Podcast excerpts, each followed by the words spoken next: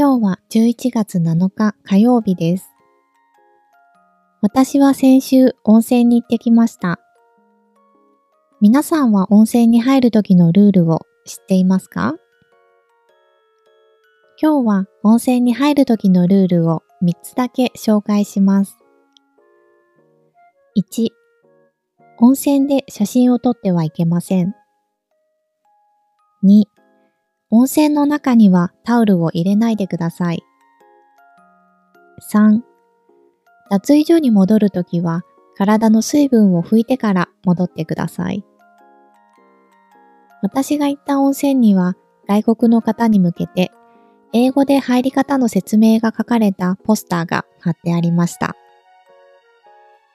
温泉に入る時のルールやマナーが気になる方はぜひ調べてみてください。